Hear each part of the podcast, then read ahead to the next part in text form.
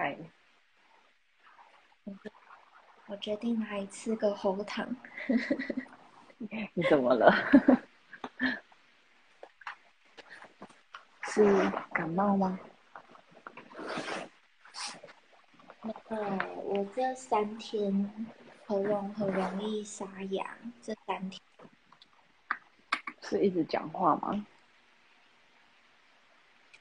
有一点。然后刚刚看到你那个主题啊，就有有种，没错，老天在叫我不要做一个工作狂。我们今天的主题就是觉察。我没有察觉到的事情，就会变成我的命运。你指的是没有发现、没有休息，就会变成很多事情。譬如说，身体的声音出状况，你是这个意思吗？对对，嗯嗯嗯，没错。我的觉发芽跟我讲，你就闭嘴吧。睡觉了，不要讲话了。也没有这么的、这么的、这么的直截了当。觉察，觉察其实就是眉心轮堵塞嘛，才会没有办法好好的去做觉察跟判断。那他这这边下面的这两句。我没有觉察到的事情，就会变成我的命运，其实蛮有趣的。嗯，因为当我们没有觉察到一件事情的时候，你会发现一直鬼打墙，会时不时的就来一次，时不时的就来一次，就会告诉你，一直在重复的提醒你。可是你有可能有的人是知道，可是选择视而不见。那有的人可能是真的没有意识到这些东西一而再再而三的循环，所以觉察其实，我觉得它这个图片哈，你你会觉得很像什么吗？你拿近一点点，嗯，好。我觉得很像那种黄金，然后在。那种佛光山的那种寺院，的感觉，有是看起来可是我，嗯，是不是也有点像莲花的那个座，莲花座的感觉，下面那种莲花的那种感觉，对。那莲花不是最常会用的，就是出淤泥而不染吗？对吧？对，那为什么会用出淤泥而不染？其实我觉得，就好像是我们明明就是一直深陷在鬼打鬼打墙之中，可是如果我们能够觉察到、看透这些东西，其实你是可以不用一直跟着原地打转、绕圈圈，一直走不出来的。嗯，没错。对，所以。不知道，因为我我就觉得它有点像莲花的那种下面，就是可能人会坐在这里打坐之类那种感觉，就是它那个观世音的那个下面那个莲花底座的那种座位的那种感觉。那莲想要莲花，我就会觉得，其实它因为莲花本来它的特质就是它可以在大家大环境是比较污染的环境之下，它还是可以盛开嘛，还是可以做它自己想要的美丽的模样。那我觉得，就呼应到我们的主题啊。如果说我们在一直鬼打墙之中，我们的信念够够明确，你够你真的可以去意识到自己要什么，觉察到自己是什么的话，那其实你不会跟着这些世界而打转，你可能会，你可能就会改改变你的命运，就不会让这些鬼打墙变成你的命运。嗯，对。体现已知觉察，就像你说的，很多时候都是重复的，都是重复、重复、重复到你也很烦、你也很腻的事情。可是，到底为什么会重复呢？体现已知里面有个讯息是，如果我们在每一次的事件有真正的去学习这个事件要我们学，那其实一个坑你跌过就好了，其实你不用跌第二次。嗯，可是没有体现已知的状况，就是你跌过了。你偏不死心，我再我再 try 一遍，然后又再掉进去。第三次我不甘心，我再 try 一遍，我再掉进去。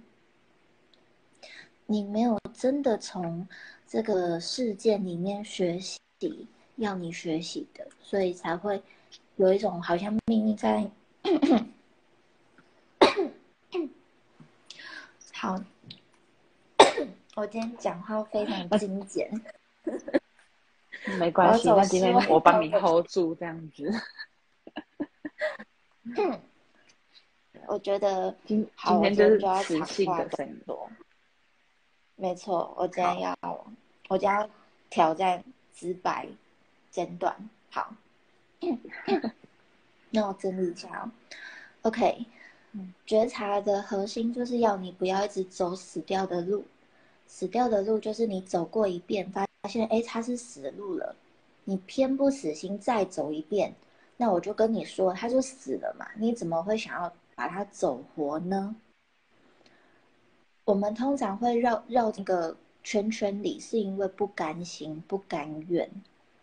可是事件不会因为你的不甘心、不甘愿，他就他就他就不是他本身的样子。我我我就更简单的。你要一个天性就浪荡的公子哥，为你变成一个忠贞不二的另一半，就是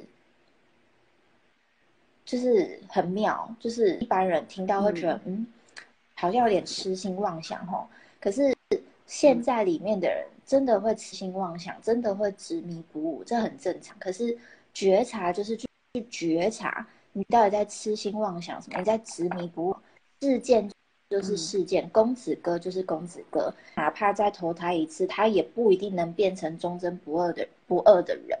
就是你与其改变别人，不如改变你自己，把你自己的想法看清楚。你到底为什么要一直别改变？他就不可能改变，事件不可能改变，因为事件是中性的，能够改变的是我们自己的想法。这就是每一次的跌倒，每一次的错误，每一次的失败，要好要告诉你的，就是改变你的想法，改变你的认知，不要去改变别人，因为你会 永远绕圈圈，因为他永永远不会改，因为事实就是他不会改。对，没错。其实啊，我最近刚好遇到一个个案，就是她有一点，就是她的男朋友可能就是想正想要跟她分手的一个阶段，那她来找找我占卜，那帮她算出来的的结果，确实是她男朋友有一点想要往新的方向走，但是不代表他正在外遇中，他只是说他想要脱离这个这段感情，那个男生是想要脱离这段感情，因为他觉得彼此的压力可能是比较沉重的。那牌义有建议他说，其实你应该要让彼此有更多的空间，因为有可能是这个个案，他给这个男生有太多的压力，因为他他给我的感觉，他就是很焦焦虑、焦躁、很急促的想要男生给他一个答案，可是男生偏偏他没有直接的说出分手这两个字，可是他就是任何的讯息不读不回，就是有点算消失的一个。状况，可是他没有封锁他，就是不读不回。那这个个案非常焦虑，就一直要说老师我该怎么做？可是牌意已经告诉他说，你现在应该要先冷静下来，然后呢，先什么事情都不要做，然后呢，你可以偶尔丢一点点的讯息，比如说两三天关心他一下就好。那你什么事情都不要做，为什么？其实你可以去回回推原因哦，看到他男生对他的感觉，其实就是觉得说。他们这样子一直很疲劳的轰炸，彼此没有共识之间，他一直给他压力，那他就会很想逃，暂时冷静一下。可是这时候，如果女生必须就是一直想要要一个答案，他男生就会造成男生更想逃。那这女生的，我觉得她的觉察就是可能她有点点出现了堵塞，所以因为当我跟他讲排异这样，第一天跟他讲，他就说好好好，那我他就会他说他会努力做做看。结果呢，其实占卜已经结束了，那到了第二天他又来密我说怎么办，他还是不回，然后结果他就去找了这个男生的朋友，跟他就是询问他的状况，结果没想到这个她男朋友就。就是很生气的回应他的话，就是说你不用去找，类似就是你不应该去找我朋友。然后如果你你要这么觉得分手，那就那就是分手什么之类的。就是他明明牌意告诉他说你不要做任何事情，他已经给你一个方向说你不要做任何事情，可能事情都会有转机，可是他偏偏就是非常的想要一个答案。他非常的焦虑不安，这都是人之常情，可以理解的。可是他没有去觉察到，说其实真正问题就是男生需要一个空间嘛。那你偏偏这时候一直紧迫盯人的话，他是不是会很容易更反弹？对不对？那尤其啊，有时候，嗯，我不知道每个人的感受不一样，但是如果是我的话，我不是很喜欢另外一半去。跟我身边的朋友去问我的事情，因为我会觉得你怎么会干扰到我朋友？因为我朋友他们不一定想要介入我们之间的关系，可以理解吗？所以呢，我觉得，嗯，人在一个情绪很紧绷、很焦虑的时候，如果说这时候有出现人家指引你怎么做的时候，我觉得 我有时候会。试想说，如果今天我是他，我到底有没有办法，真的是可以想办法让我的情绪给荡下来，然后去听进别人给我的劝导？其实我以前有时候小时候那种年轻的时候，别人告诉我说不要往东，我就会觉得说你给的意见我就是听不进去，那我就偏偏往东，结果我摔了一跤。我觉得那种感觉就是，有时候你觉察不了。你没有办法做好观察，没有办法做出判断的时候，你只能认命。你做的选择会让你痛苦，会让你后悔，你就只能认命。有时候，所以我觉得，当身边好不容易有机会有人告诉你，或者是说你愿意去求助人家告诉你，可是你还是用你的方法在做事的话，就等于说你根本没有去觉察问题出在哪里，你还是用你的。原有的模式去做的时候，那那这样子的话，如果出来的结果是不好的，你真的只能认命，因为很难再改写。对，因为有时候当事情越来越糟糕、越来越恶化的时候，你在刚出血的时候，你明明用手指头按压它，它就可以被止血了。可是你偏偏用水冲它，那血不是流更快吗？所以我觉得有时候就是。当有一个机会可以告，就是有人愿意告诉你，或者是说有一个机缘来告诉你说怎么走的时候，你可以不一定要照做，但是你可以用你的觉察去判断别人告诉你的意见跟你的意见到底为什么会有出入，再从中间找出蛛丝马迹的细节来回推说，那你到底卡在哪里？觉就是你要去觉察你的问题在出在哪里，才不会被命运给玩弄。我今天帮你讲很多，谢谢谢谢。你可以 感觉你好像很累，我是精神很好，只是我这三天就是声音累了，对，声音累了。OK，我有，我觉得我有改变一点讲话的风格啊，但我后来又发现。好像大家都觉得我讲的完，好像可以再更直接。那我就接续，嗯，接续这个例子，就是大家听听看，听不惯再反应看看，反正就是滚动式修正。他们，哎，他们反映你的风格是指的是你在直播的风格变得比较委婉，还是你在占卜的时候变得比较委婉？占卜的时候，但我其实风格没变啊。我直播跟占卜其实都是看啥讲啥，可是有些朋友会觉得我可以再更直接。我这样你来到怕直接会伤。对，来到你身边的人都是心脏 蛮大颗的 哎，因为来到我身边的人，哎，来到我身边的人，我如果要直接一点，我都要先下声明稿。来，一下老师跟你的对话可能会稍微有一点点稀一点，是因为我为了要点清你，因为这这段话就是我有跟我刚刚讲的那个个案说明，因为我很怕他们没有办法接受这种这种棒一头棒喝的那种感觉，所以我就打了这段声明之后，我才把我的的一些更直白的那个排异再 翻译出来。对，所以我觉得你的你的个案心脏都还蛮猛的，都觉甚至觉得你这样还不够直接。对对对，觉得再多一点，再来一点，再凶猛一点。到底是要到底是要多直接啊？对他就不爱你，这样吗？也也不是啦，也不是。来，我们回到这个内在资源，以你刚举的。不读不回呀，就是你那个不读不读不回的经验，在这时候抽到内在资源，我就直接发灵魂探问了：你究竟为什么需要另一个人回你讯息啊？我我延伸啊，你你到底为什么不说？他在哪？也没很深吧？也没很深啊。你你到底为什么需要另一个人？对他们来讲，嗯哼。就是他在哪关你屁事？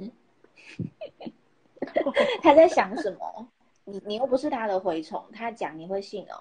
就是你到底为什么那么执着于知道他在干嘛？他要什么？他想什么？而不先把你自己在干嘛？你要什么？你在想什么？给搞出？这就是觉察的核心，就是你一直想要把别人这个整个世界、整个环境、整个宇宙都弄得一清二楚，然后呢？问号。你就满满意了吗？你就心满意足了吗？你就不会焦虑了吗？哦，如果是这样，那很好啊。可是事实就是，你还是会焦虑。他这次报备了，下次还要继续报备。你这次算出来，哎，他没他没劈腿，没外遇。下一次，可是他跟那个小王还是小花，好像。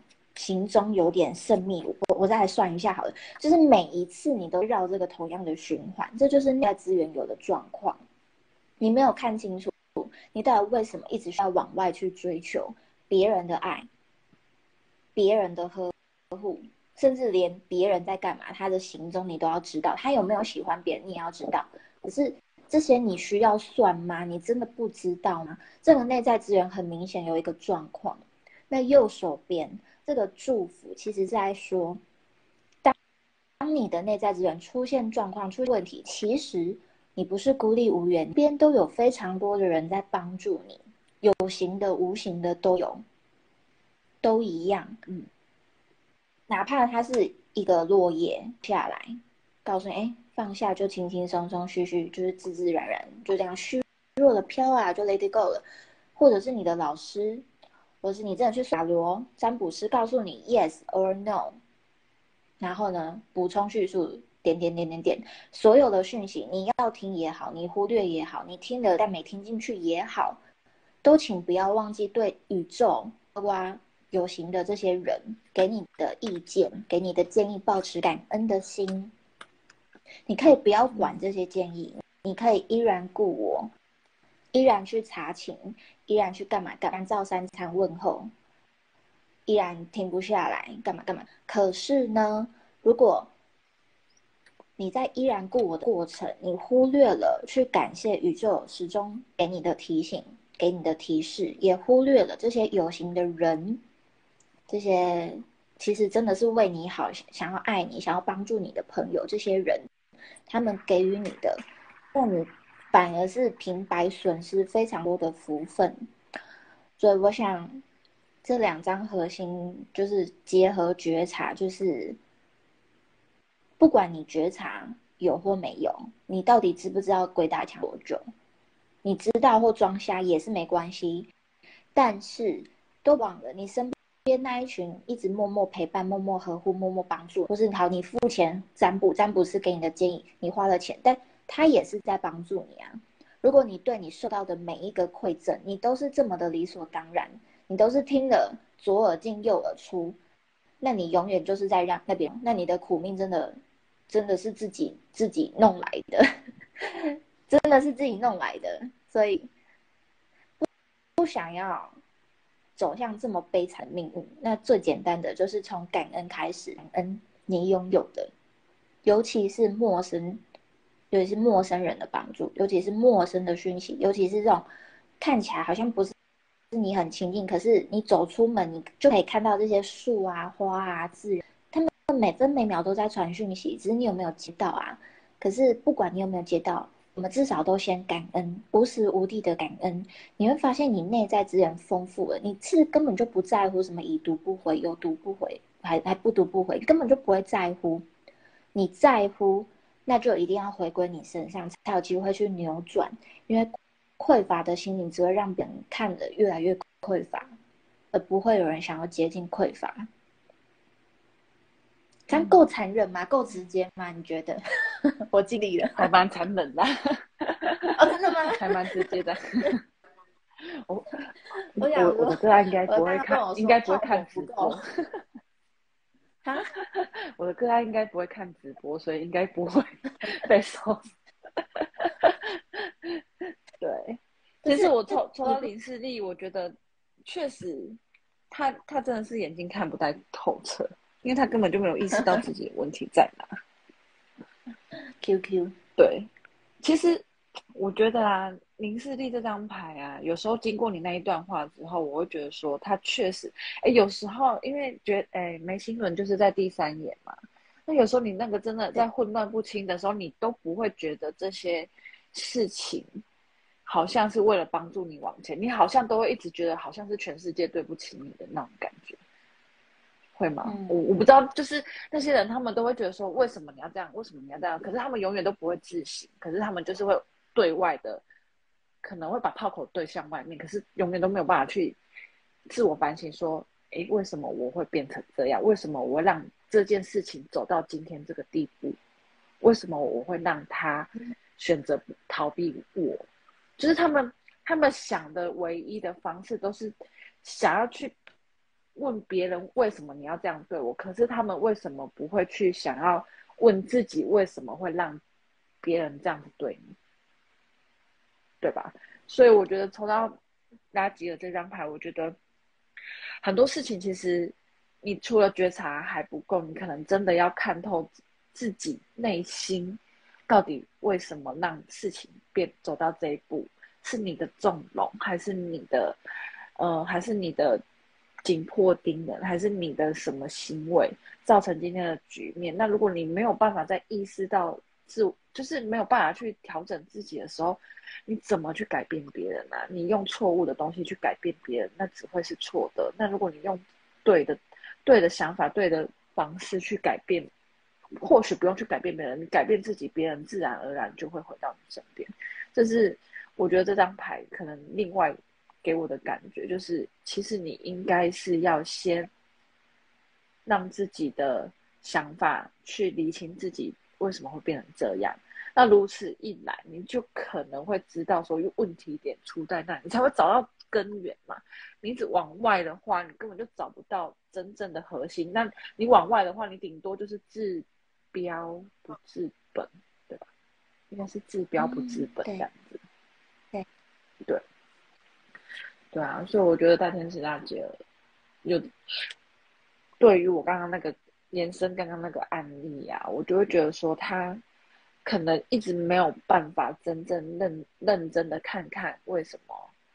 这件事情会延伸到这个地步，他只想要去止血，偏偏他又用错了止血方法，因为就已经告诉他用静制动了，他还要用动制静，那那可能用错方法的时候，那个血真的是流的比较快，导致男生可能都已经觉得说，那你认为是分手，那就分手那种感觉，我就会觉得说，其实我们人在迷惘的时候，很容易会让自己做出很。多错误的决策跟判断，那如果你再没有办法去意识自己现在正处于很焦虑的话，你这样子只会一错再错。如至少你的第一步一定要先认清楚自己现在正在混乱中，那混乱中的第一个动作，绝对都是让自己冷静下来，可能是深呼吸啊、冥想啊，还是各种方法，就是先让自己冷静下来，去找出，去让心情平静，才去找出方找方法，而不是每次在情绪很焦虑的时候，就急着要去一个答案啊，一个要去找。问啊、打听啊等等这些事情，其实这样子都不会有多大帮助，反而弄弄巧成拙。那真正其实真正该做的，当你觉得你的情绪已经开始到了那个最高点的时候，你就应该要先想办法让自己冷静下来，你才会有正确的判断能力。嗯，我觉得人呐，真的是败败在自己的焦虑，哎。这个以静制动嘛，就是不要动是最好的，可是最后还是忍不住动了，就是因为焦虑啊。我其实也有类似的经验，我的个案也很多类似的回馈。你是说你自己就是比如说来说，都有都有，就年轻的时候会焦虑，就是明明塔罗牌说一后二，然后再三，可是。一都还没做，就想做二跟三，或是一二三，不要往四，往四狂奔这样。对，这些人就是不知道为什么，你给他一个方向，你就已经告诉他说走这条路可以到终点，可是他偏偏要弯弯绕绕，甚至找不到迷路了，这样子，迷路了，怎么回家？对啊，就对啊。OK，明明都已经帮你点好灯了，可是你就是不走，那你还要走别的地方，然后结果迷路回不了家，那到底还能怎么帮你？又再再看一次喽。其实我我冒出一个点子，一个建啊，当然大家不一定采纳，可是这是对年轻的我的建议。当我真的超级无敌需要帮助后。我真的超焦虑，那我宁愿花钱去找老师，或找智商师辅导，或我宁愿那个就是一九九五是张老师专线，我都不要去纠缠另外一个人，纠缠和呃，就是当下，比如说以那个个案，就是不要去纠，不要去纠缠，你宁愿自己花一些钱，是。好，你不想伤心事不提，OK，你先放自己两个礼拜玩，两个礼拜太久，上班族两天总行的吧？两天好不好？两天，就是为什么偏偏要把你的焦虑丢给那个当事人的另外一个呢？就他其实和你一样都是很痛苦的，你们两个痛苦的对象互相丢痛，怎么可能解决问题？我们刚刚讲，你痛苦都张全，可是哎没用，个人还是不会想冥想的。没关系，好，那我就其实再更简单点，你就花钱，好吧？因为钱它它是真的很实质、很物质。你哪怕是花钱找一个老师陪你冥想，你哪怕花钱去做一次心理咨商，你哪怕花钱去上个花艺课、做个花疗、芳疗，你哪怕两天出去绕一圈去玩一玩，你都不要。在那边，就是跟你的那个另一个另一个对象在那边鬼打墙，演一些很很痛苦、很悲情、很可怕的剧嘛？真的千万不要，更不要就是去找对方的朋友们，因为确实这样也是很惨痛的。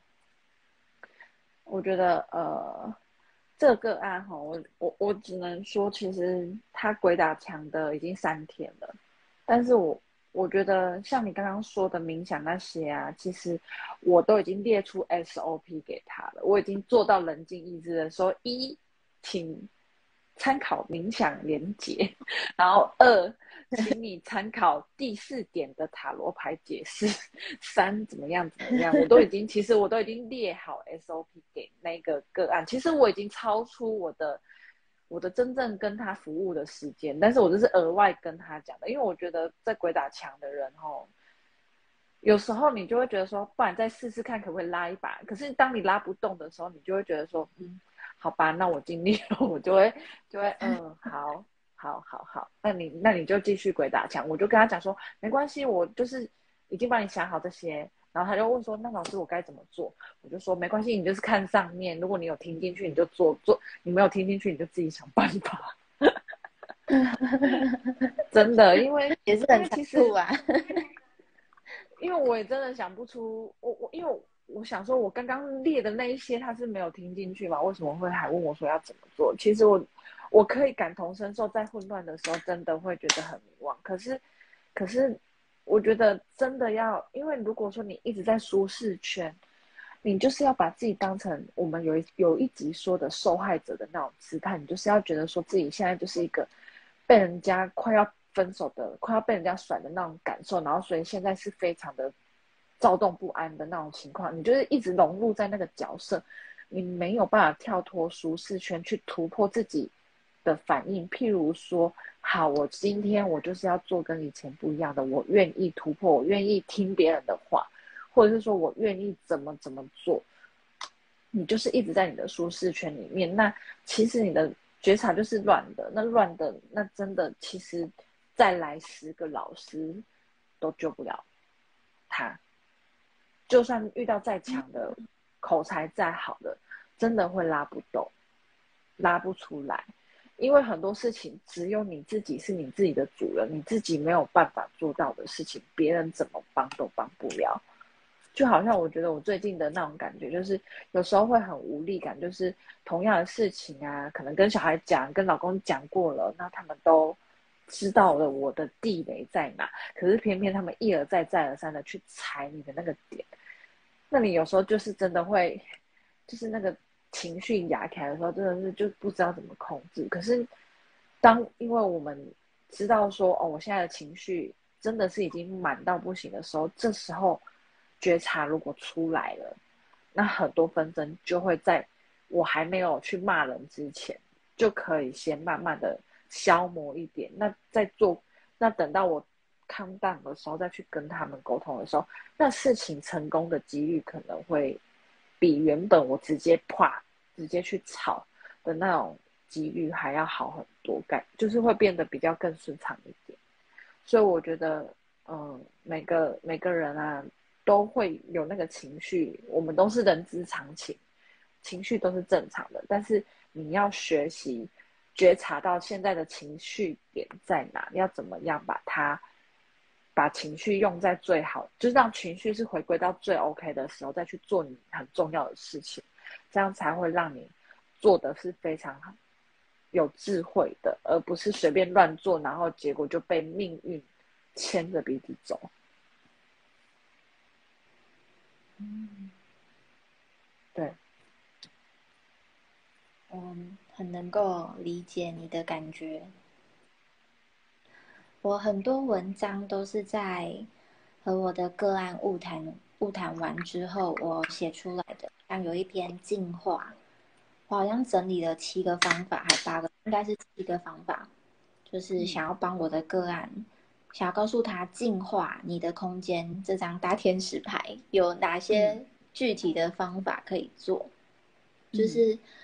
这个案也都是我们的老师，就像这张美女野兽，哪怕我们面对的是很困难的环境，就像原本故事中那个王子，他被诅咒嘛，变成一个呃，就是非人的貌，对，很可怕的样貌。可是我们有没有足够的爱去感化我们内在的这些痛苦？为什么叫内在？因为。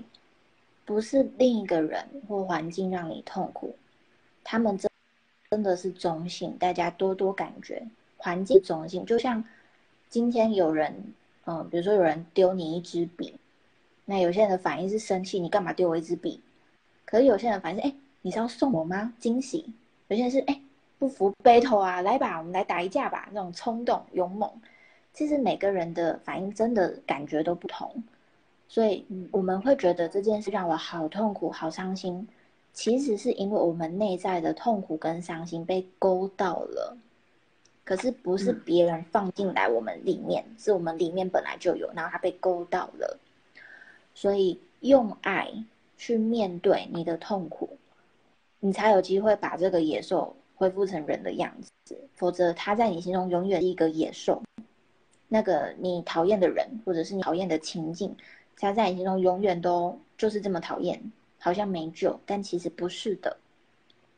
左手边的钱币四，其实也是在讲，我们其实要去孕育自己的梦想，去孕育它，而且是要身体力行，要去付出行动。你不能关在家门，你不能关在房间里，自己自己一直想，一直想，一直想，想到想到崩溃，这样真的不要。你要想。你正在孕育你的梦想，所以你要用爱去孕育它。你要相信你是有资源，你是有天使在帮助你的，你才会有力量撑下来。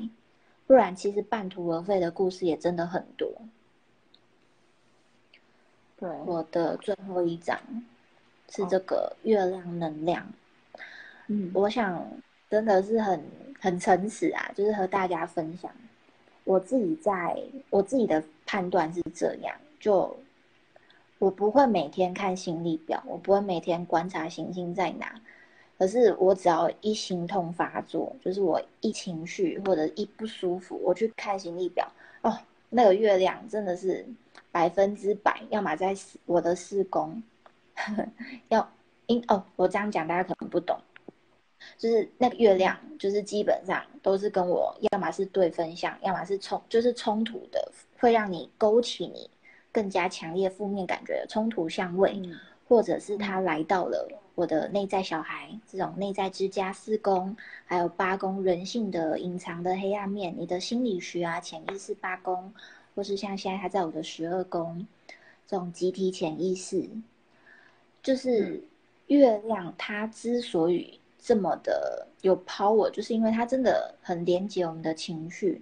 有时候不是你情绪化，而是你的情绪顺应整个宇宙，顺应整个天象，尤其是月亮它在天上的移动，因为月亮移动很快，你的情绪真的高高低低起起伏太正常。所以大家焦虑也不用太害怕，心痛、悲伤、难过都真的很正常。就当每个月姨妈来，就是排毒啊。嗯，你就当我们需要吃东西，也需要也需要排泄啊，这是很正常的。你不可能每天吸收这么多外在的讯息，然后都不把它排掉、消化掉。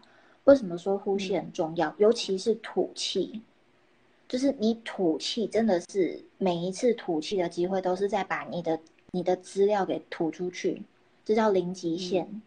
零极限不是你每天念四句，还是你真的要愿意把你不要的吐出去丢掉。是你真的发自内心在和自己说对不起，跟我爱你，发自内心在说谢谢你，请原谅我。这个月亮啊，它真的是每个人可以多多观察你的月亮星座，把它找出来。你可以不懂占星，可是我真的很推荐把你的月亮星座找出来。然后你每个月情绪不好，你在那个月历啊笔记本你去记录，然后观察一个月，去对照。那几天的月亮在哪里？还有它跑到你后天的什么宫，你一定可以发现。而只要你觉察，那你其实对你的情绪、对你的焦虑真的是小 case，因为它就很正常啊，就没什么好怕的，就是来了就 let it go，吐出去，哭一哭，眼泪流掉，运动，汗水流掉，你想干嘛都可以，就是有就把它流掉，就这么简单。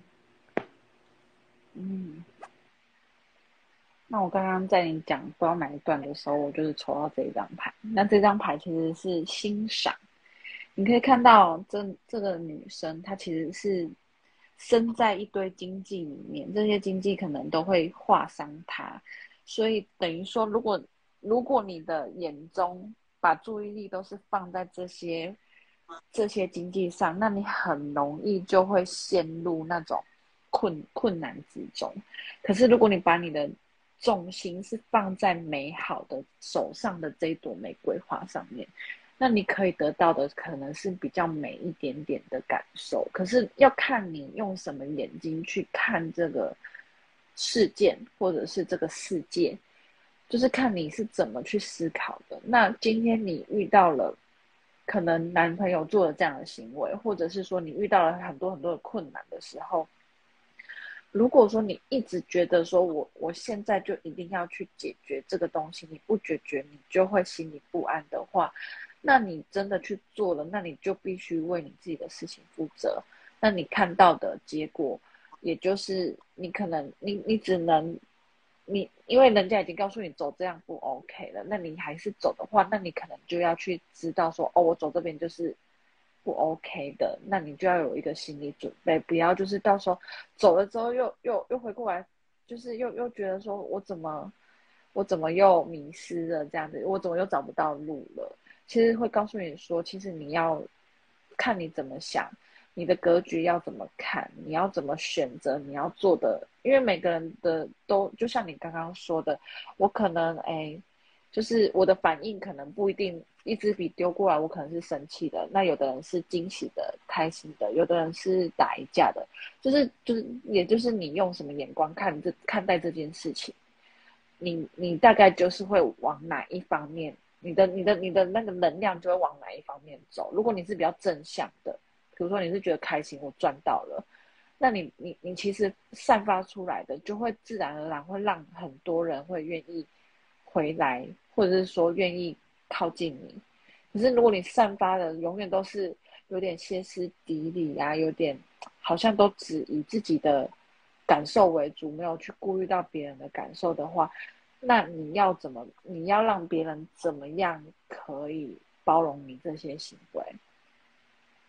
所以，嗯，就是请请好好的去觉察自己真正该不该走出去。那你走出去了，不管你的结果是什么，你的你你遇到的环境有多恶劣，那你你应该要用什么样的眼光去看待一件事情，才能让自己可以避免不理智的情情况下去做出不好的行为，这样子。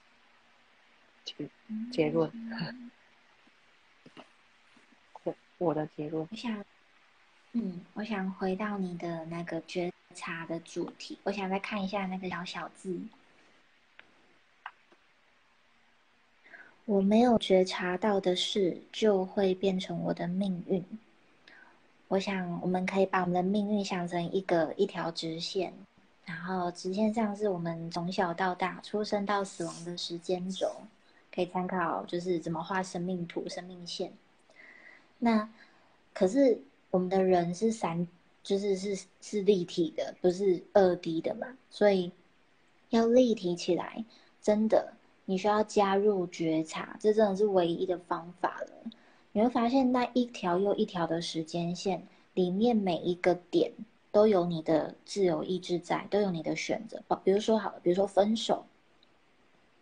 假设你是要分手的人，是不是那一个点里面的自由意志叫我要和某某某分手，或是上高中好了，是不是里面有你的自由意志是，比如说我选择听我爸爸妈妈的话，报名某一条某一个私立高中，就是哪怕你是听别人的，里面的自由意志都是我选择听别人的，不可能是别人帮你决定你的命运，没有这种剧本，所以这个。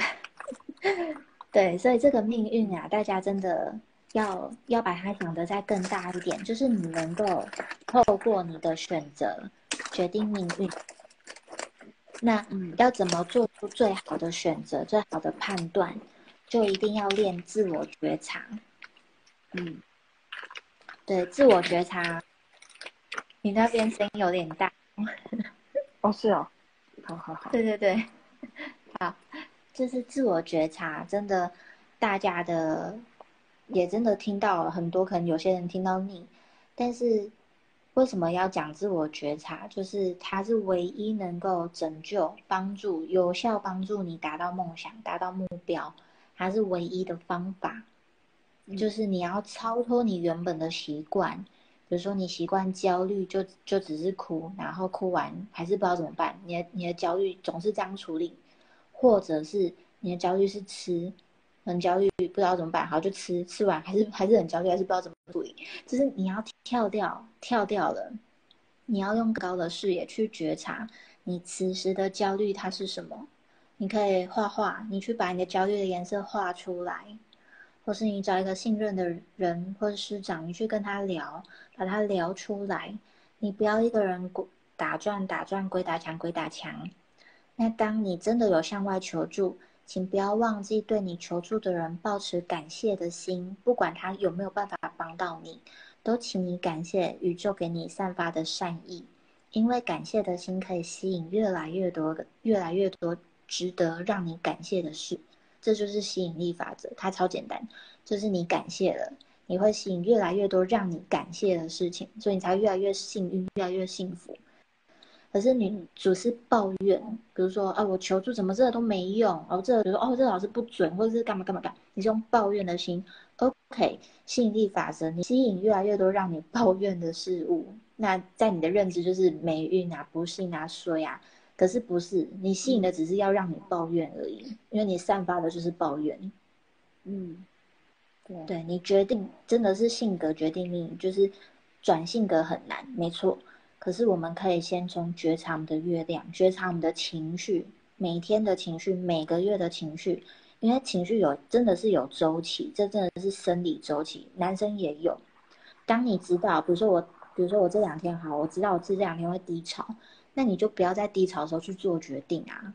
你就不要在低，你都已经很低潮的时候去跟男朋友要个说法，因为真的会弄巧成拙。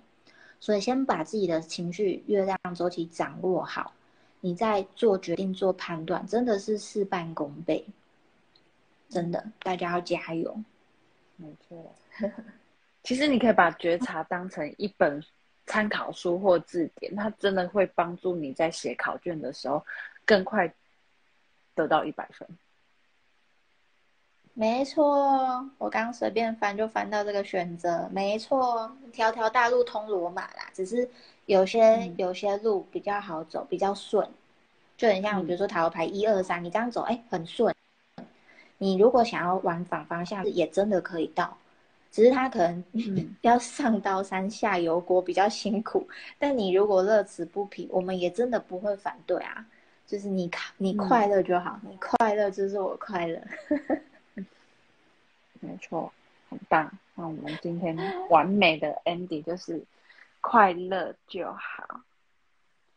你快乐就是我快乐。这这这是什么 Andy？好像有一点偏离的，不过爽就好啦。OK，谢谢大家，大家晚安喽。下周见，晚安，拜拜。